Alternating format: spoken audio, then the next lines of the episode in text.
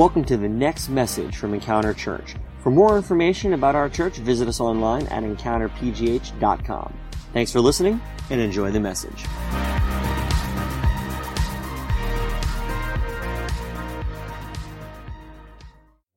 Great. like it. All right. Uh, so, today we are going to be continuing our Teach Us to Pray message series that we have been uh, going through the last couple of weeks, where we're exploring the Lord's Prayer um, in Matthew chapter 6. And what we're doing is we are discovering uh, the principles that Jesus taught us about praying and connecting with God. So, I want to read those together. Uh, Matthew chapter 6 verses 9 through 13, if you guys would open your Bibles or your smartphones. I'm reading uh, this particular passage out of the English Standard Version, ESV. Uh, so, Matthew 6, uh, verses 9 through 13, Jesus says, Pray then like this Our Father in heaven, hallowed be your name. Your kingdom come. Your will be done on earth as it is in heaven. We just sang this, right? Give us this day our daily bread and forgive us our debts as we have also forgiven our debtors, and lead us not into temptation, but deliver us from evil. Uh, so, the first week, right, we said it's all about God. It's all about God. Prayer is more about God than it is about us. So, when we, when we go to Him, if we understand who we're praying to, it changes the posture of prayer and the expectation from it that God is who He is, His power and His authority.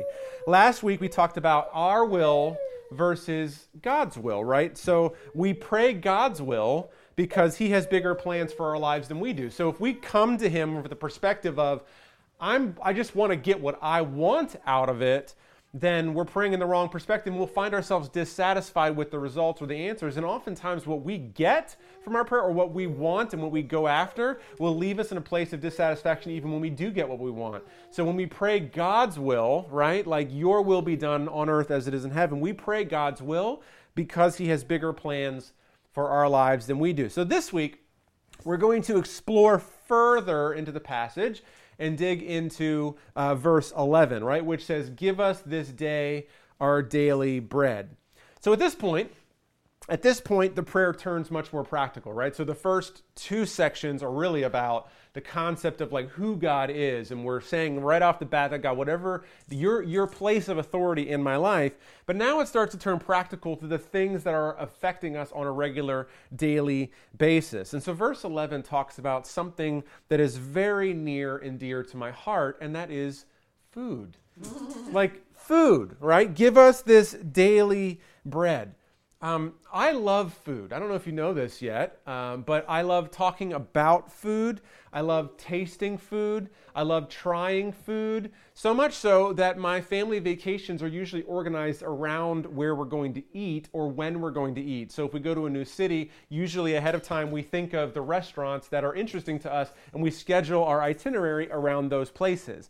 When we go to other like vacation spots or whatever, most of the things that we're interested in aren't so much places of interest, more just restaurants and food types.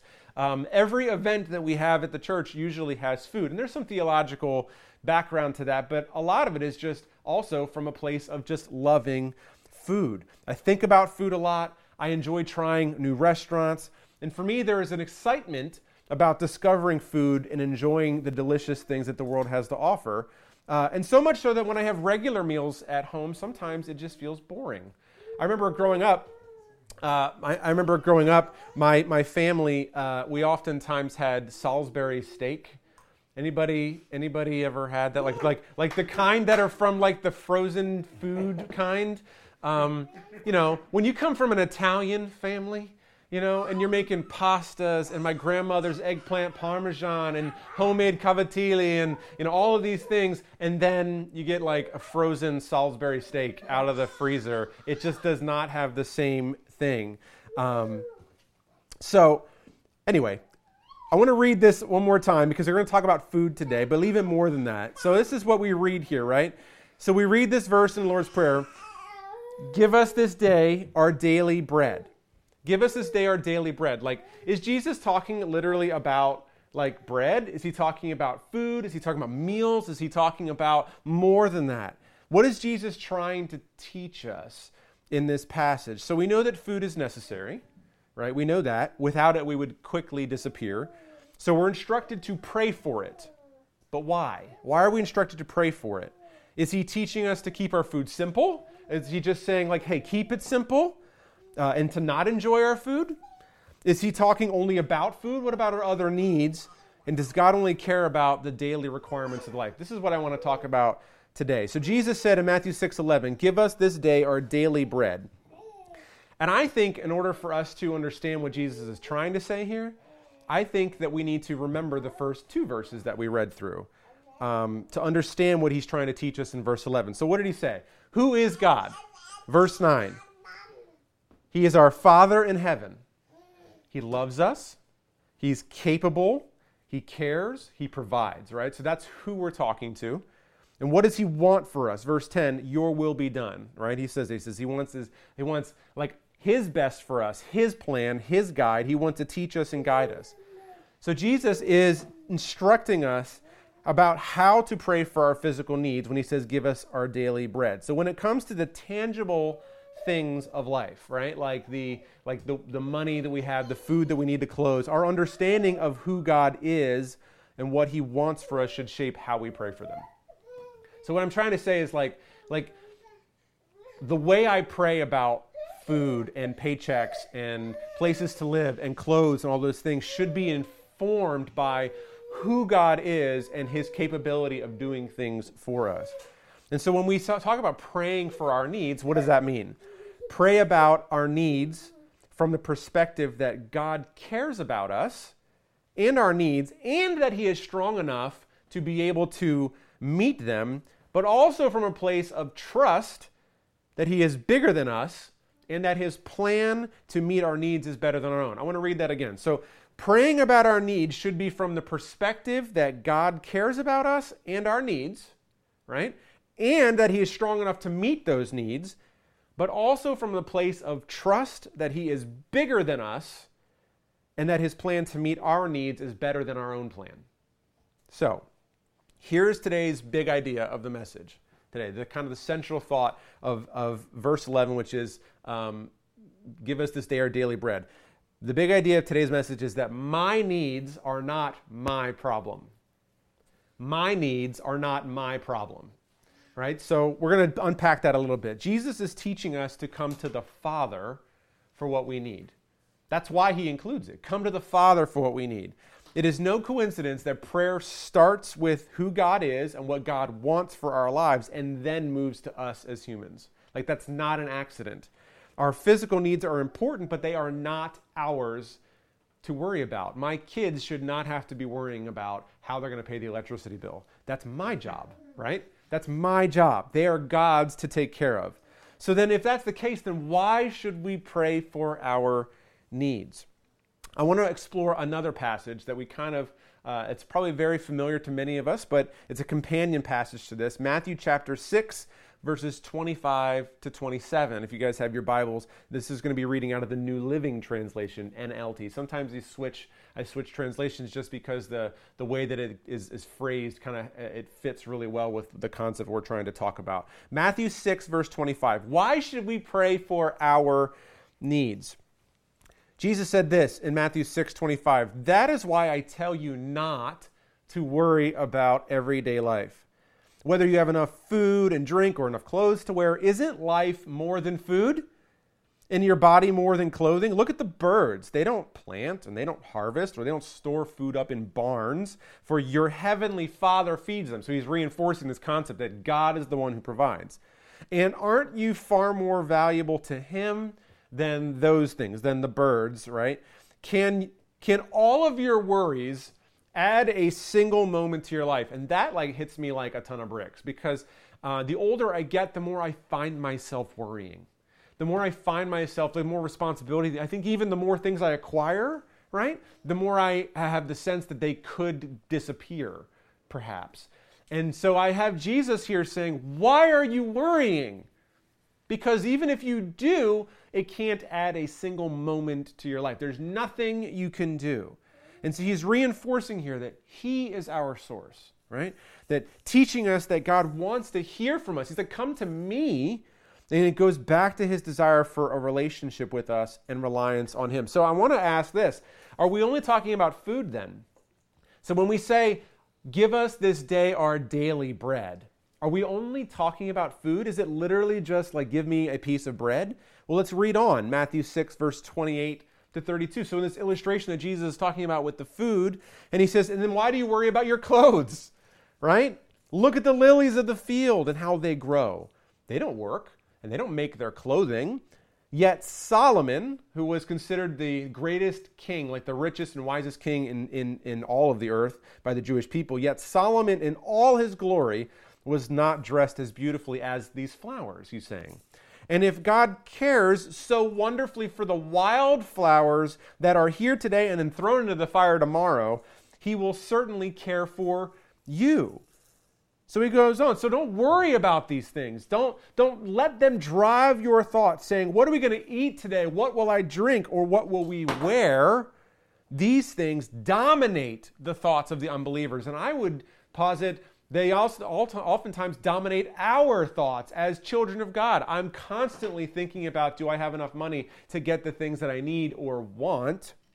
Right? And yet Jesus says, don't worry about these things. Instead, verse 33 so seek the kingdom, right? Which to seek the kingdom means to seek the one whose kingdom it is, right? He is the kingdom. Like, seek him in his understanding of who he is. Seek the kingdom of God above all else. Let that be your priority. In other words, let that dominate your thoughts and live righteously, and he will give you everything you need. This is a verse that we hear as Christians say a lot, right? Seek first the kingdom of God and his righteousness, and all these things will be added unto you.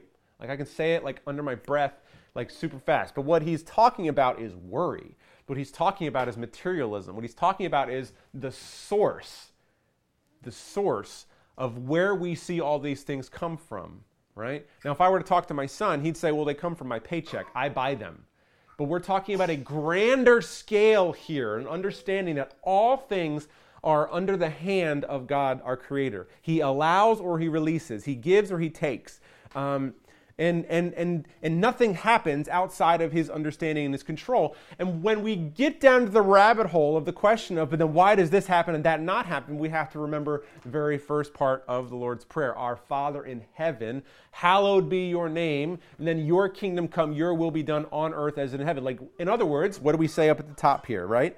That our needs should be prayed for from the perspective that, that God cares about them and He's strong enough to meet them but trusting that He is bigger and that His plan to meet them is bigger than our own. In other words, whatever is going on in the world and whatever is happening to us, it's not for us to determine whether God made the right choice or not. It's to trust that God sees the bigger picture. And not understanding is not our understanding is not our plan or our point here.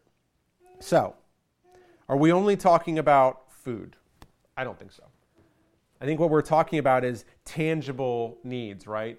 Like the need for food, for clothing, for money to shop, you know, to have a job, to be able to take care of ourselves. And verse 32 says that those things are the things that dominate the thoughts of unbelievers. And what Jesus is trying to do is teach us to shift our mindset, to shift our thoughts away from ourselves to Him, to say, okay, I feel like I don't have enough, or I'm worried that I'm not going to have enough. And instead saying, God, I'm going to let you worry about the details. All I have right now is this in front of me. I'm going to do these things that you have brought to me, and I'm going to trust that you will take care of me. And I'm going to focus on what's in front of me, what He has for you today. Because why? Not a single person can add a moment to his life by worrying. So, Here's the next question. This is where it gets interesting, and I think we could have a really good discussion on this. Does God care about what I want? Or only what I need? Does God care about what I want, or is it only what I need? And I want to give you some thoughts, and then we're going to kind of close and discuss here. Matthew 7. Matthew chapter 7, verses 7 through 11, and now we're back to the Christian Standard Bible, CSB. Ask and you will receive. Matthew 7 7. Ask and you will receive. Search and you will find. Knock and the door will be open to you. For everyone who asks receives, whoever seeks finds, and to everyone who knocks the door is open. And this is a key space here. Who among you will give your children a stone when they ask for bread? Or would give them a snake when they ask for a fish. If you who are evil know how to give good gifts to your children, I'm like, thanks, Jesus. I don't think I'm evil, but you know, that's another perspective. If you who are evil know how to give good gifts to your children, how much more, I underline that, how much more will your heavenly Father give good things to those who ask him? And here's my perspective God promises to provide for our needs, promises to provide for our needs. He is faithful and he will always show up to meet our needs. That is the baseline for God's promise. But the question rumbling around in my head this week, right? Like, does God want to give us the bare minimum? Or might he sometimes want to give us something better? Verse 11 says, How much more will he give good things? I think that this shows that God does sometimes want to give more than just the bare minimum, or that God does care about our wants. I believe it is okay to ask God for things that you desire. And this is this is a mind shift, particularly for those who come out of a space of where you have been taught to uh, to revere God or to fear God. Um, I have talked to people who have said things like like God is like I'm not going to pray for my cold. I have a cold right now. I'm going to pray for that because that's too big. God is bigger than that. He doesn't need to be burdened by my problems, right? Like there's this mindset that like we are a just cowering sort of like we are only in the throne room of God by grace alone and that he's still ticked off at us and if we do one thing wrong he's going to smite us off the planet. And that is not the perspective that we see. Instead the language is children. A king who loves his kids and lavishes gifts upon them, right? This idea that like that like and I've been toying with this thing. So like, and it there's a borderline of materialism and just flat out desire. Like, I want a Jeep Wrangler. This is something that I just want. It's like my dream car. I want one. I, well, I'll take a manual, but my but my wife doesn't drive manual. So in order for it to be more functional for the family, we have to get an automatic. But anyway, I digress. So I'm I really want one, and you know it's something that seems closer now than it has ever been, and yet I don't know that it'll be something that we'll be able to get, uh, perhaps next year, whatever. And it has crossed my mind should I pray for this Jeep? Like, hey, God, like, I really want this Jeep, right? Like, is that weird? Is that strange? Because someone might say, but like, I can barely pay my rent, right? And you're praying for God to give you a Jeep, right? And I think that's really maybe, and this is probably a better serve for our discussion, but I think what's happening here is that, that God is trying to shift our perspective and He's saying, I can give you a Jeep. And if it is going to, if it's going to allow you to still be a generous person and to care for the poor and to meet needs of other people, then perhaps I will bless you because I love you. But I'm not going to give you that Jeep, and you better be sure that you're not going to get this thing if it's going to turn you into a person who is farther from me, right? Like, it's all about the perspective of a parent, about a God who is trying to teach his kids. So, I think it is okay to talk to God and to ask God for things that you desire, but with a disclaimer of this it has to be within the guidelines of verse 10 of the Lord's Prayer Your kingdom come, your will be done. Like, God, I would love to have this, but if it's not in the cards for me, so be it. If you'd rather me take the money for this that I would spend on that and give it to this mission organization or do this or that, then so be it. Like that's what we're really talking about here. It's always a matter of the heart. And so the relationship with God dictates our desires. That's what I want to say to you. The relationship dictates our desires. Like if I am close to God and I spend time with him on a regular basis, like I'm going to kind of already know whether or not it's something that is good for me or not based on that, or I'm going to have an idea of what I think God might say to me. My kids do this all the time. They'll kind of come to me and I can already tell, hey, dad, so I know the answer is probably no, but. And I'm like, well, then you probably shouldn't ask, right? Like, it's that. Because he knows me and he knows where I stand on various things, right? And I think we can also see the same thing. You kind of know if things aren't right for you before you ask for them sometimes, you know? The relationship dictates your desires. And so here's what I would say. When we pray for our needs, some pr- three practical spots. Number one, start at the source, right? Matthew 6, 25 to 27. Our Father who is in heaven, Hallowed be your name, your kingdom come, your will be done on earth as it is in heaven. And from that place, give me everything that I need. And give me the wants that I have, but whatever you want, what you want for my life, go to the source, talk to Him, and, and rely on Him. Number two, seek the kingdom above all else. And this is hard because our society is geared the other way around. It's seek my kingdom, not his. Like it's building my own little fiefdom, right? That's what our world is built on. It's built on I'm going to have a house and I want to put a fence around it. I'm going to get my cars. I'm going to put them in a garage, and then I want to like this is the world that we live in. And then the other idea is though is instead is the kingdom mindset is seek the kingdom of God. God, how would you organize my finances? And this is something that I'm not saying I'm perfect at. It's something that Heather and I are consistently thinking about and struggling to, to work into our lives. God, how do you want us to organize our finances?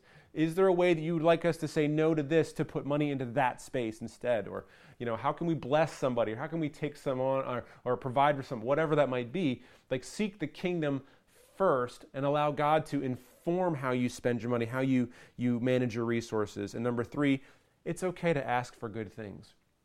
God, I would I would love to have those shoes over there. I think they're really really cool, and I like the way that they look. Like I think God enjoys that. We see that He likes to give good gifts as long as it doesn't turn you into the person that He doesn't want you to be.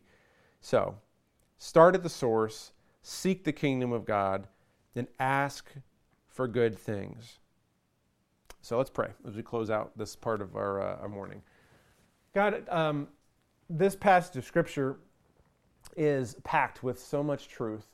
Um, and, and, you know, it's a challenge because for some of us, it's really hard to seek you as the source of our needs, and it's hard to not worry about um, our things. And for some of us, we don't we don't want to come to you, or we feel like we shouldn't have to. It's a pride thing.